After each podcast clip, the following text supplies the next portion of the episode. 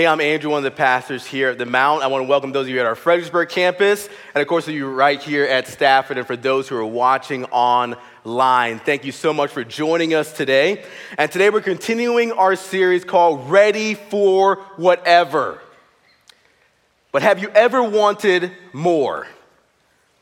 Maybe there was something that it ran out, it was limited, you wanted more time to experience whatever it was, but then it was over and you wanted more. Maybe the more that some of you want is more sleep. In fact, where are all my snoozers at? Raise your hand up. In fact, I really wish on that alarm clock they would move, change that from being a snooze button to a procrastination button. Because you know that's all you're doing. You're delaying your day just another 10 minutes, but isn't that 10 minutes the sweetest sleep you ever got? Especially when you turn down the temperature in your house, you get under those covers like the bed doesn't want you to leave. Sometimes we just want more sleep. But maybe the more that some of you want is more time. You want more time to do the things that you enjoy. You want more time to spend with the people that you care about. You want more time away from I 95, okay? Like some of us, we just want more time. For some of us, maybe the more that you want, you want more money. In fact, I think a lot of us probably want more money. Uh, it was that billionaire J.D. Rockefeller, when he was asked the question, How much money is enough money? who famously replied, Just a little bit more. I think maybe the more that some of us want is more space. And maybe that's more space away from your kids. I know you love your kids, but if you could have some more space away from them, then that would be so great. Or maybe the more space you want is maybe more space away from the grind, getting away from the screen, from the cubicle, getting away from the cash register, more space just to simply feel some freedom. But I think maybe some of what all of us want, a more that all of us want, I think we can all agree to, is that we all just want some more dessert, okay? I think at every single location, all of us want more dessert. I know for me in particular, that more for me, that more dessert is more ice cream. But you want to know something, church, Fredericksburg, Stafford, online? There's one type of ice cream that I never want more of. And I feel like I just have to get this off of my chest today. I never want any more mint chocolate chip ice cream because it is disgusting. Why don't you just pop a Hershey's in your mouth while you're brushing your teeth? It's the same thing. So, we're continuing on our series called Ready for Whatever, because life can come at you fast. A sudden change in your job, a sudden change in your, in your church, when you get that diagnosis that you weren't expecting for yourself or someone that you care about. And when life comes at you fast, it can either throw you off or it can even set you off. And what we're reading today was written by the Apostle Paul. And he's writing this from jail, a place where he wasn't hoping to be or expecting to be.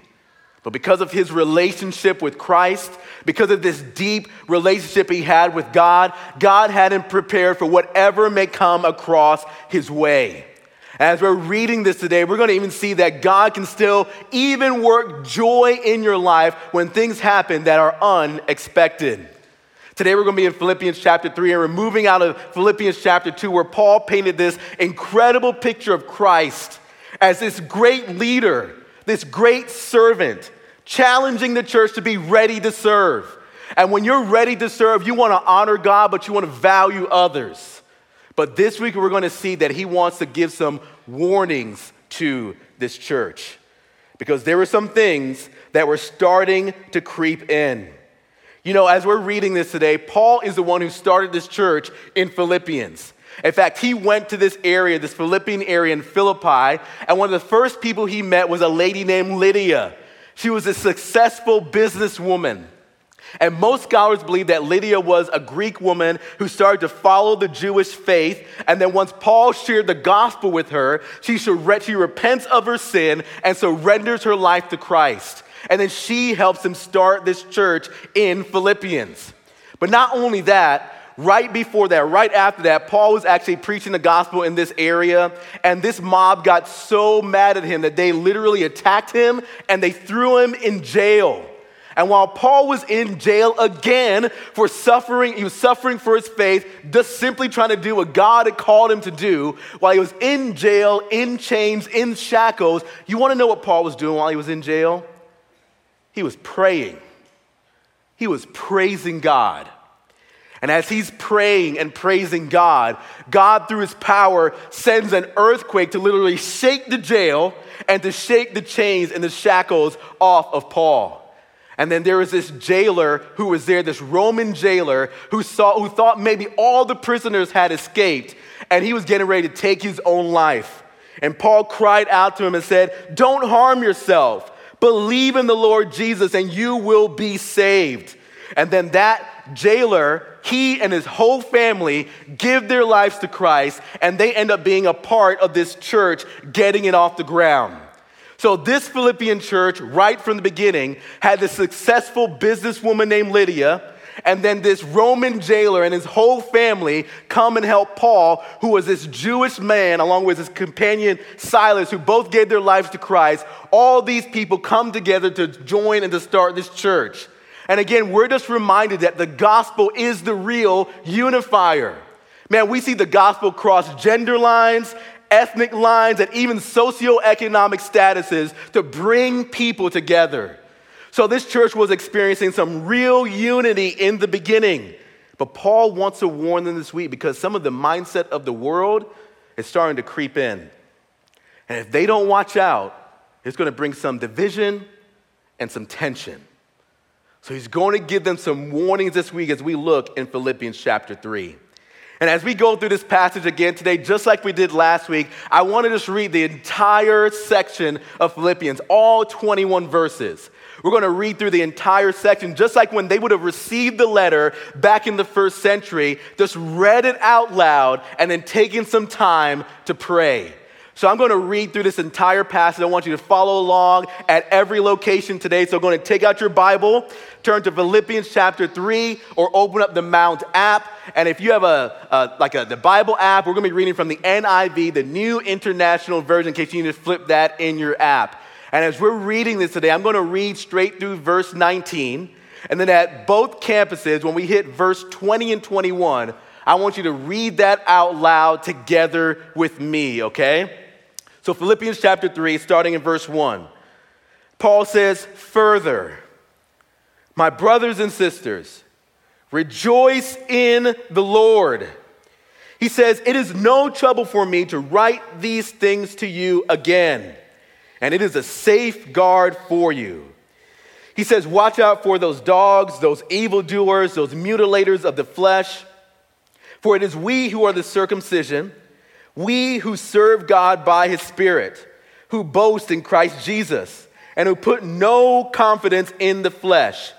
Though I myself, though I myself have reasons for such confidence. If someone else thinks they have reasons to put confidence in the flesh, I have more.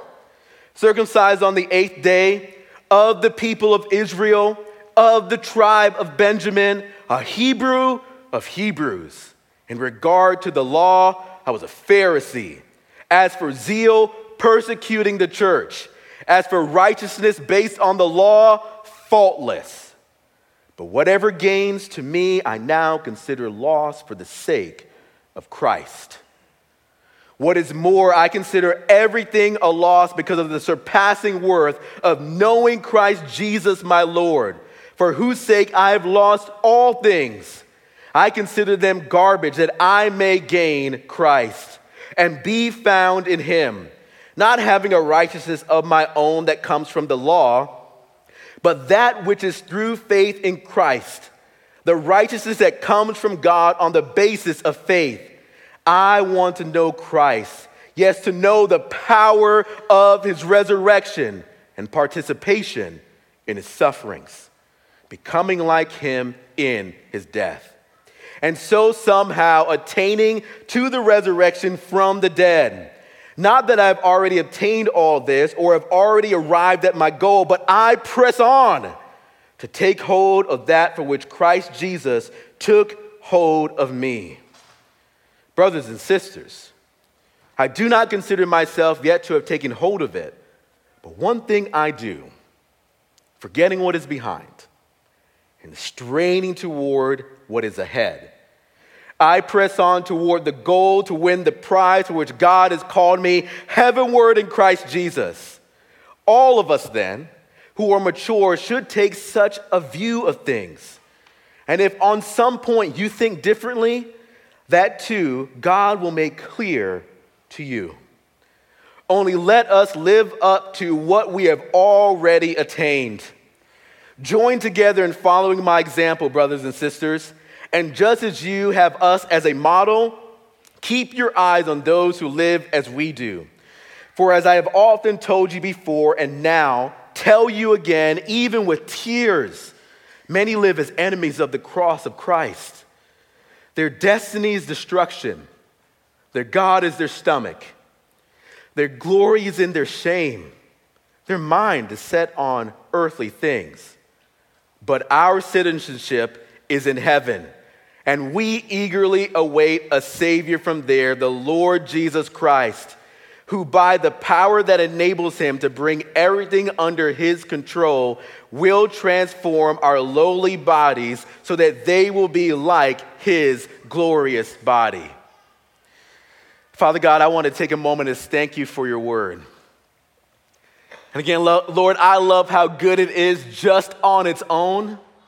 God, I love how it, it talks to us and it speaks to us and it's still living and active, even though this was written almost 2,000 years ago. God, I pray that you would help us to be ready for more. God, I pray that you help us to be ready for whatever it is you're going to bring across our way. God, I pray today as we read this, as we study your word, I pray that you would speak to us. God, I pray that you would encourage the person right now who feels so far from you.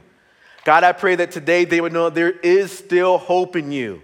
If they're alive today, that you have not given up on them, but Lord, you are still pursuing them and you want to bring them close. God, I pray today that we wouldn't just be hearers of what we're going to read hearers of what we just read. God, I pray that you would put this deep in our hearts and our minds. And God, I pray that you would help us to be doers of your word. God, your word is so good. And God, we praise you for it. God, no matter what comes our way, Lord, we trust you. We love you, Lord. In Jesus' name, amen. Today's message is called Ready for More.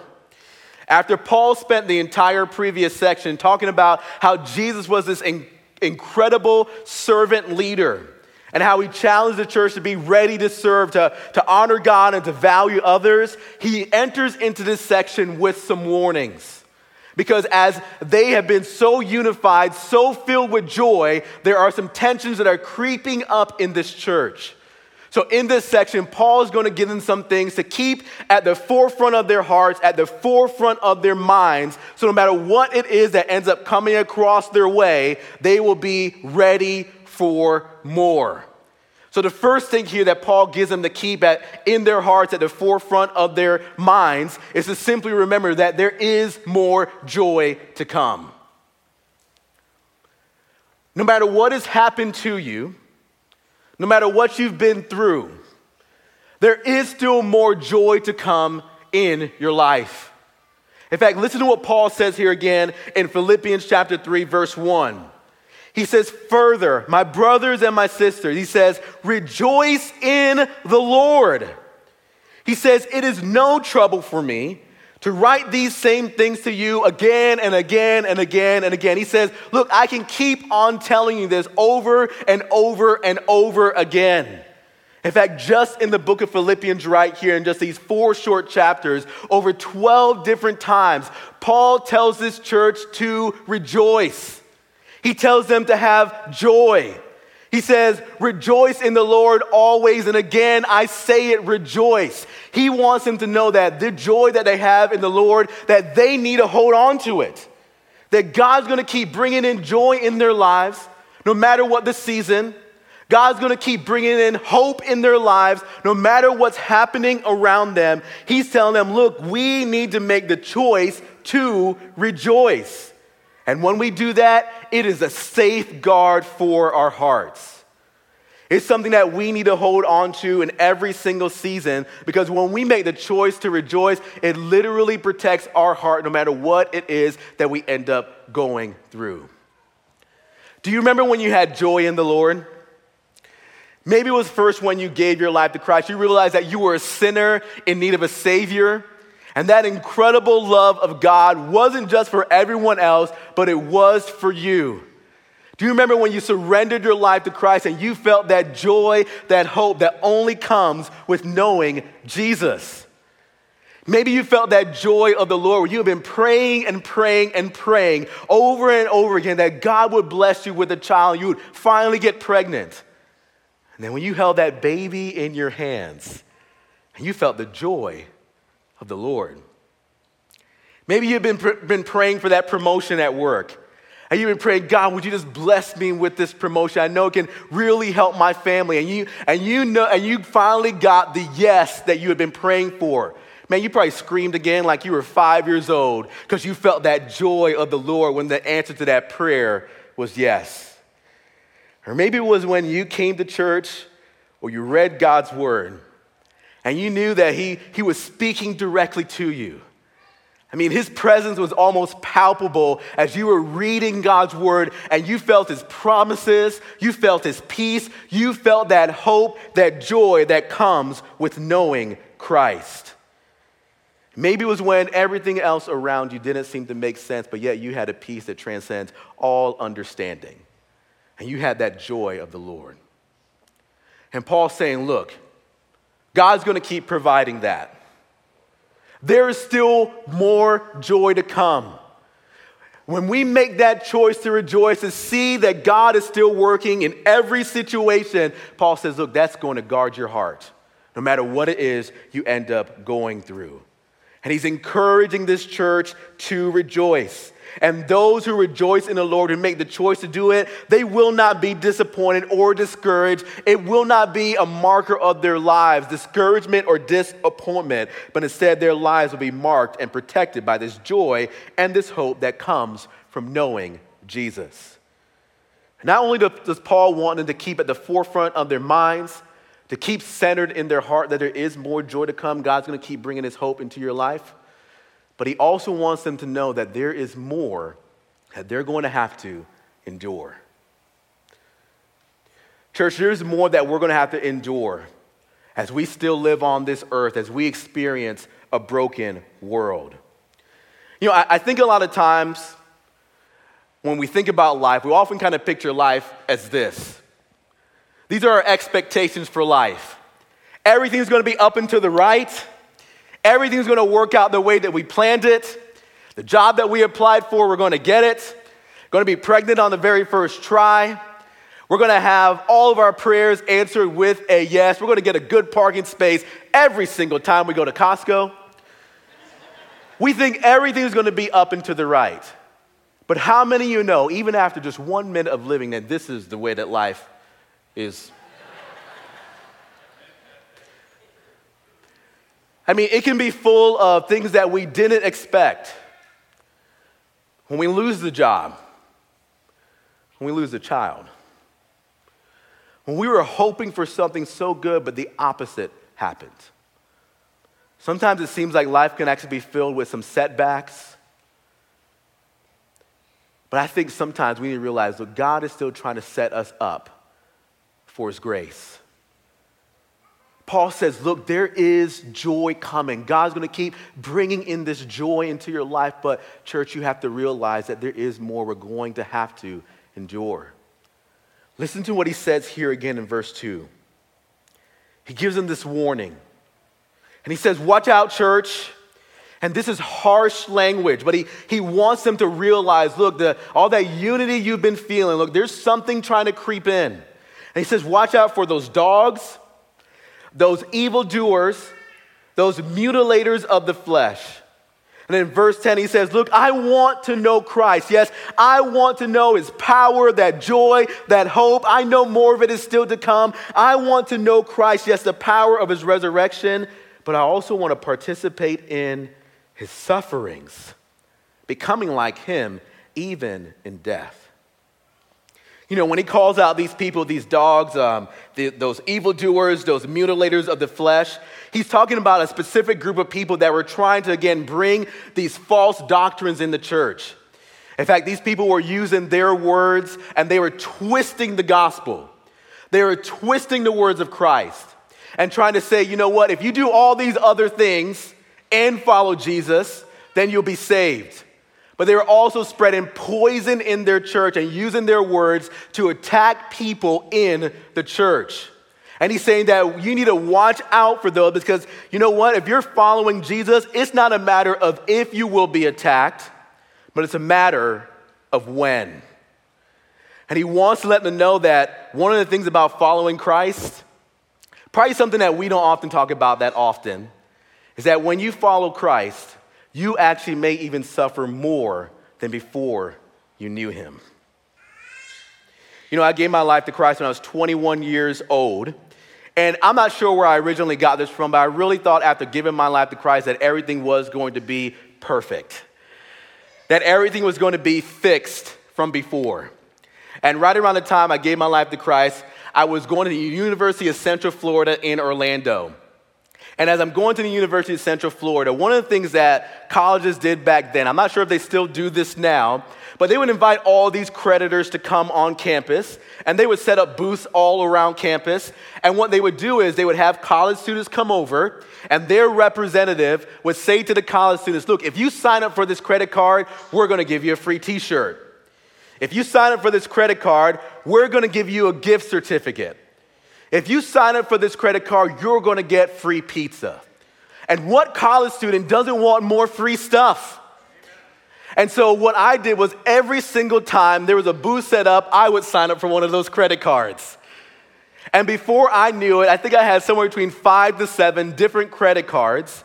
And as I was spending all sorts of money on random things, as I was not making any of the payments and late fees and high interest rates were, were building up, before I knew it, within the course of just a year, I had five to seven different credit cards and even some payday loans I did, and I racked up over $10,000 in debt within just one year.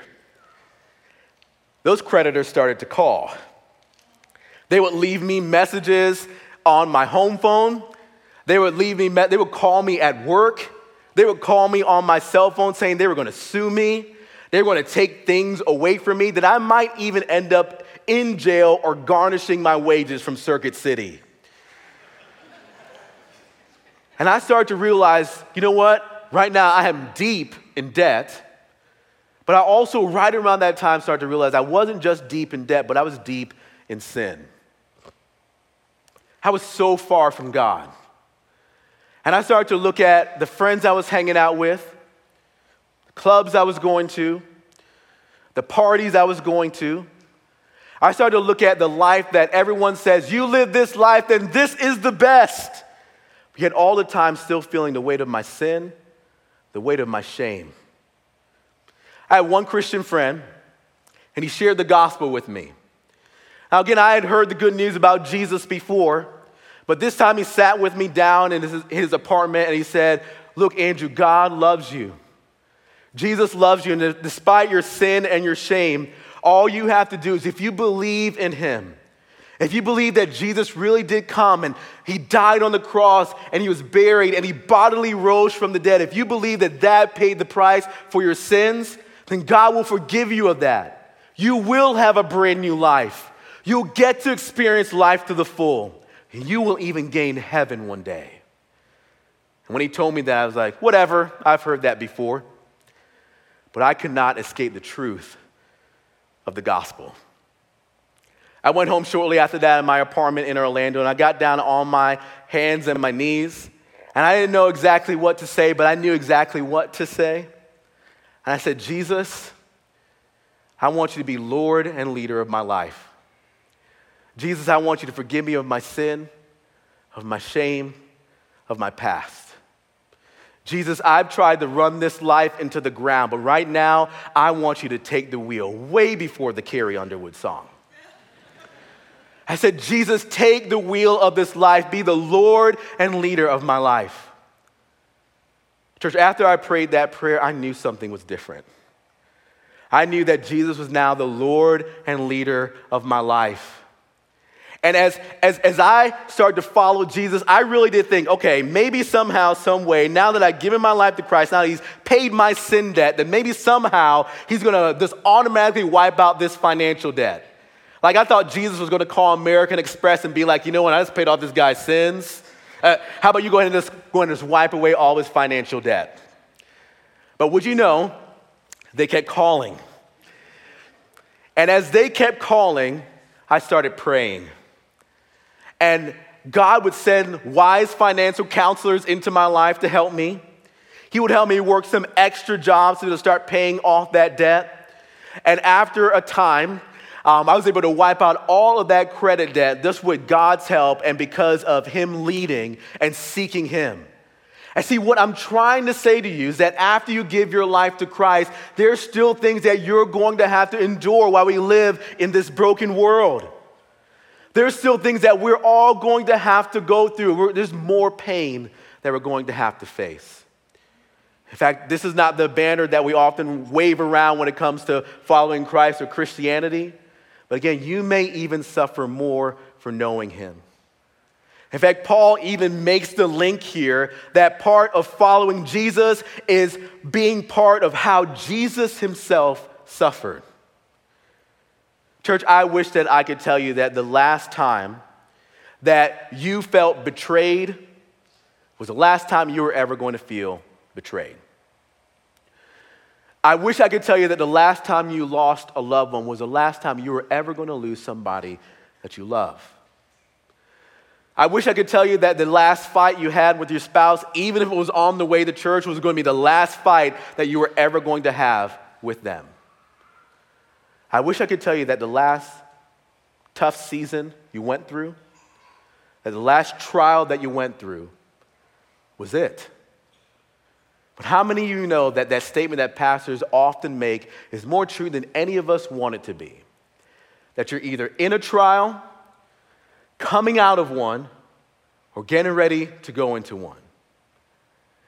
And if you're in a trial, the world is watching you to see if you have a faith that can be trusted even while it's being tested. But how many of you also know that even though you've been through some stuff, the Savior's not failed you yet? Man, the Apostle Peter knew this. Peter, who denied Christ, who turned his back on him, but Jesus came and restored him. Peter would end up suffering and dying for his faith. Listen to what he writes in 1 Peter chapter 5 verse 10. He says, "And the God of all grace, who called you to his eternal glory in Christ, after you've suffered a little while, will himself restore you and make you strong, firm, and steadfast." And Jesus knew this.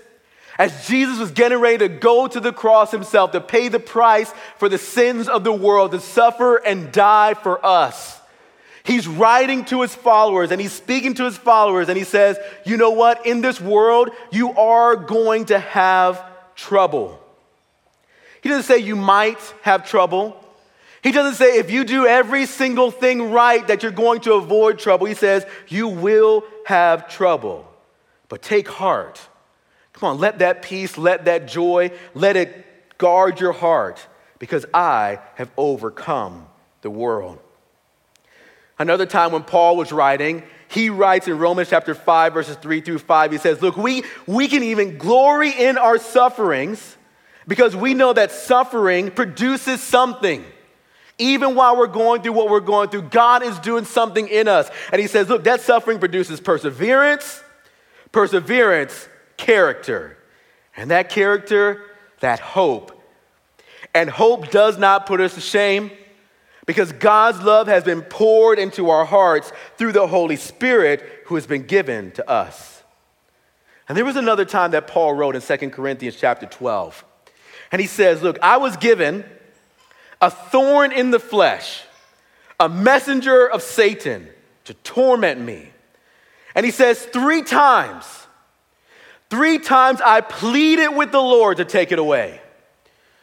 Now, every time I read this passage, church, I start thinking, you know what? This is Paul who's writing this. Paul, who, yes, at one point he was far from God, he was a sinner, he was even a terrorist against the church, he was having Christians killed or thrown into jail, but that he repented of all that sin, surrendered his life to Christ. And God would use him to do incredible things for him. This is Paul who's writing this. Paul, who would give us about a third of the New Testament. Paul, who would actually help to start more churches than any, any other disciple or apostle in the first century. Paul, who would say, you know what, no matter what it is I'm going through, even in jail, I'm going to sing songs of praise to God. I'm going to keep praying Him and trusting Him and letting His joy safeguard my heart. Paul, who writes this, says, Look, I pleaded with the Lord three times to take it away. And every time I read this, I think the next verse is going to, that God's going to say, you know what? Of course, Paul. You've done so much for me. Of course, I will take this pain away from you. That's why every time I read the next part in verse 12, it's so surprising to me. But it's so good. He says, God said to me, My grace is sufficient for you, for my power is made perfect in weakness. Paul says, Therefore, I will boast all the more gladly about my weaknesses, so that Christ's power may rest on me. That's why, for Christ's sake, I delight in those trials. I delight in what I'm going to endure. I delight in weaknesses, and insults, and hardships, and persecutions, and difficulties, for when I am weak, then I am strong. Church, there is more that you're going to have to endure. But Jesus' grace is still more than enough. All right, just two more. Can you handle some more? There's just two more. Another thing that Paul gives this church, he reminds them of that he wants to keep them at the forefront of their mind, is that he wants them to know there is going to be more that they will have to give. Church, there is more that we will have to give no matter what it is that we're going through in life. Listen to what he says here again in verse 7. He says, But whatever gains to me, I now consider loss for the sake of Christ. He says, What is even more than that? What is more is that I consider everything a loss because of the surpassing worth of knowing Christ, Jesus, my Lord, for whose sake I have lost all of those things. He says, I now consider all of those things, I consider those things to be garbage, that I may gain Christ. You know, Paul knew what it meant to be wealthy. He knew what it meant to have every single thing that he needed but he also knew what it meant to ask for help. Paul had a reputation. In fact, at one point, he was a Pharisee of Pharisees. He was this scholar that was well known. He knows what it's like to have a good reputation, but he also knows what it's like to have people spit in his face and to curse him out and to curse at him. He knows what it's like to have status. He says, Look, I was of the tribe of Benjamin, a Hebrew of Hebrews from this prominent family. But he also knows what it means to ask for a handout. And Paul's saying, You know what? I'm looking to all of these things. He's like, He's saying, Look, I'm, I'm looking to these things, but then I'm looking at Christ. I'm looking at all the things that I could gain but then I'm looking to Christ. I'm looking at more reputation I could gain, but then I'm looking to Christ. I'm even looking at the, the, old life I used to live of sin when I was so far from God, but now I'm looking to this life with Jesus. And he's saying, I look to these things, but I want Christ. More than anything in this world, I want him more than all of those other things. Church, do you want Christ? Because there's some things that you need to give up in this season that are hindering your life with Jesus. There's some things right now that you know you're looking to. You're maybe looking, still looking to that boyfriend or that girlfriend, but you know they're pulling you further and further and further away from Jesus. Are you going to look to them or are you going to look to Christ? You thought that that, that promotion was going to give you everything you wanted, that you were going to get gain from that, and you've been looking to that, but do you want to look to Christ? Because what does it gain us if we gain the whole world, yet we forfeit our souls. Church, there is more that we're going to have to give up in this season. Last one, and then I'm done. There is more than this. Despite the brokenness that we feel in our world, despite all that you've been through, church, there is more than this. Listen what he says here again in verse 13. Paul says, One thing I do, forgetting what is behind and straining toward what is ahead. He says, I press on toward the goal to win the prize for which God has called me heavenward in Christ Jesus. And in verse 18, he says, For as I have often told you before, again, he's given them this warning as I've often told you before, and now tell you again, even with tears in my eyes, many will live as enemies of the cross of Christ. But their destiny is destruction, and their God is their stomach, and their glory is their shame. They have their mind, not pictured on Christ, but they have their mind fixed on all these earthly things. But our citizenship, it's in heaven. And we eagerly await a Savior from there, the Lord Jesus Christ, who, by the power that enables him to bring everything under his control, will transform even this lowly body so that they will be like his glorious body. You know, most of those who were part of the church in Philippian, the Philippian church, they were probably Roman citizens. And people who were Roman citizens at some point, what they would do, they would, they would look to the capital, they would look to Rome for either news. In fact, they would send out their gospel, which was the good news from the capital to all the provinces. So people in Philippi would look to the capital for good news, but they would also look to the capital for maybe some more laws, more instruction on how they can live their life. And as Paul's writing to this church in Philippians, he's in the capital, he's in Rome right now and he's writing to the church in Philippians. And so, as he's writing from the capital to this province, he's telling them, look, yes, you are citizens, but you need to remember that you have an even greater citizenship. He's reminding them that when this life here on over is, is over, when you have a relationship with Christ, there is more than what you see. There is more than what you're going to have to endure. In fact, the day is coming when you will no longer, church, you will no longer be a citizen of these United States. The day is coming when you no, no longer be a citizen of Canada or Jamaica or India. If you know Christ, you will be a citizen of heaven. And the good news is, praise God, there's no taxes as being a citizen of heaven. But not only that, your citizenship, church, it, it earns you a place where there is no more sin, where there is no more pain, there's no more shame, there's no more suffering. Even though we have to endure while we're here on earth, there is more than this. There is going to come a day for those who know Christ where you will be in a place with Jesus for eternity, away from sin and death forever. Last year, my family and I probably went to one of the most difficult and most painful seasons that we have ever faced. In fact, not only did we realize that the sin and brokenness of the world was everywhere, we felt it right inside of our lives.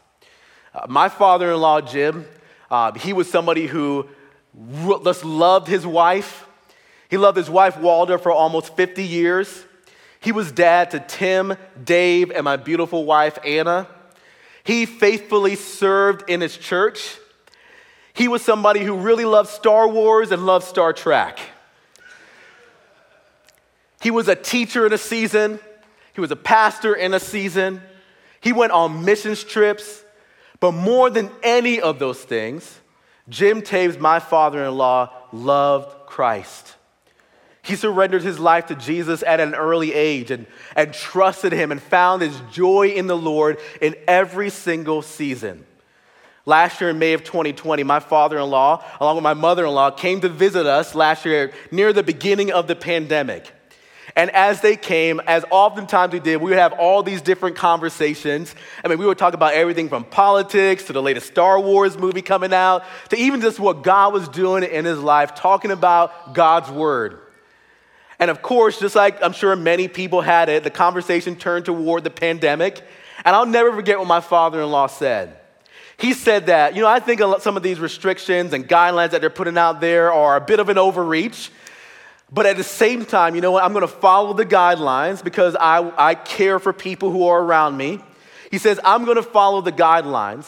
But he said, despite all those guidelines, despite the virus, he says, I trust the Lord. He says, I'm not going to live my life in fear. He says, I may get COVID, I may not. He says, I may get it and I may be fine. He says, I may get it and I may die but I have a relationship with Jesus. My life is in his hands.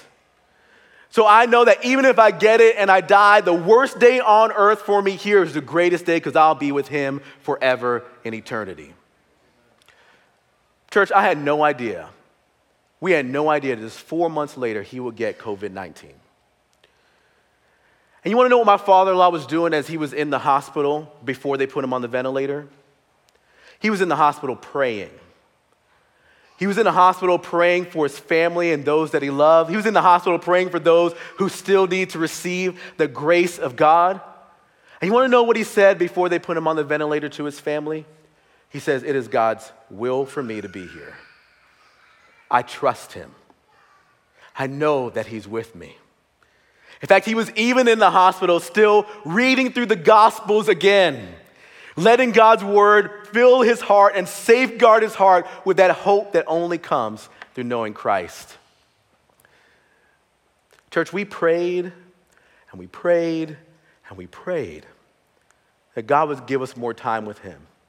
In fact, I know many of you prayed and prayed and prayed for God to give us more time with him. Jim Taves did everything right.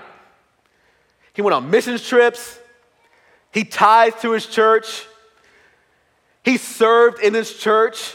He helped people who were in need. He did everything right, but yet he still suffered and had to endure. But could you imagine the homecoming when he breathed his last breath? When Jesus himself said to him, Welcome home. Welcome home, my good and faithful servant. Your suffering is over. I'll never forget what my wife said after losing her dearly loved dad.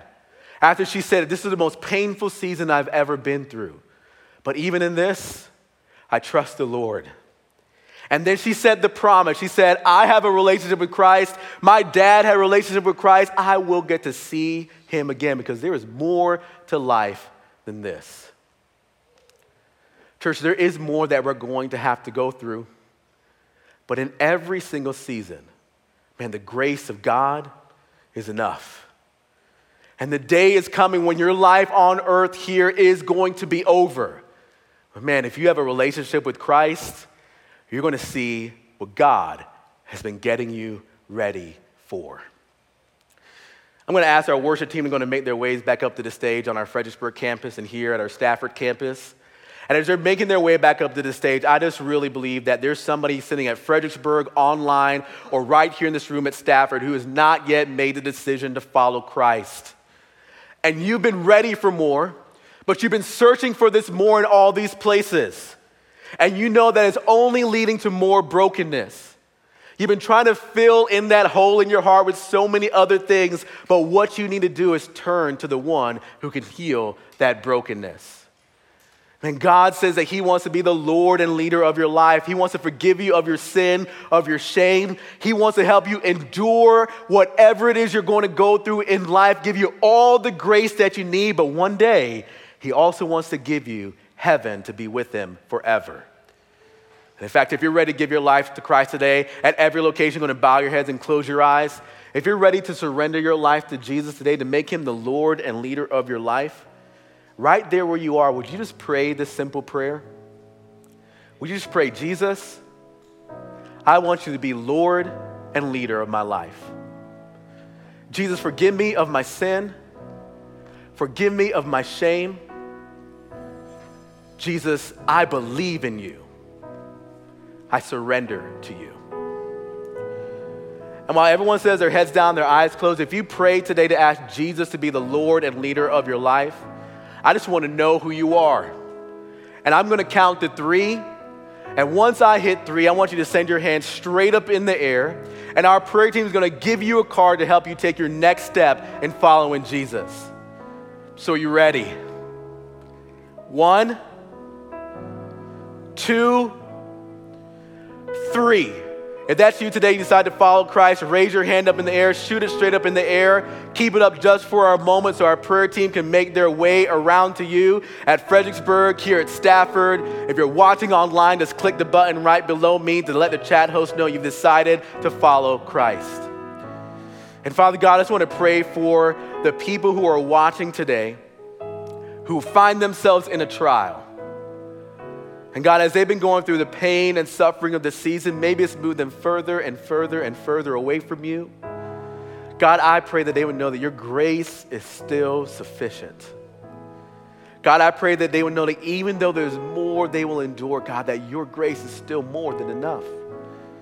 I pray right now, God, that they would turn their hearts back to you, that you would capture their hearts again from that joy that comes in the Lord. And I pray, God, you would safeguard their hearts in this season. I pray, Lord, you remind them that what we see here on earth, it is not all. But the day is coming where we'll get to be with you. God, we love you. And in every single season, God, no matter what it is that comes our way, Lord, we trust you. Help us, Lord, to be ready. In Jesus' name, amen.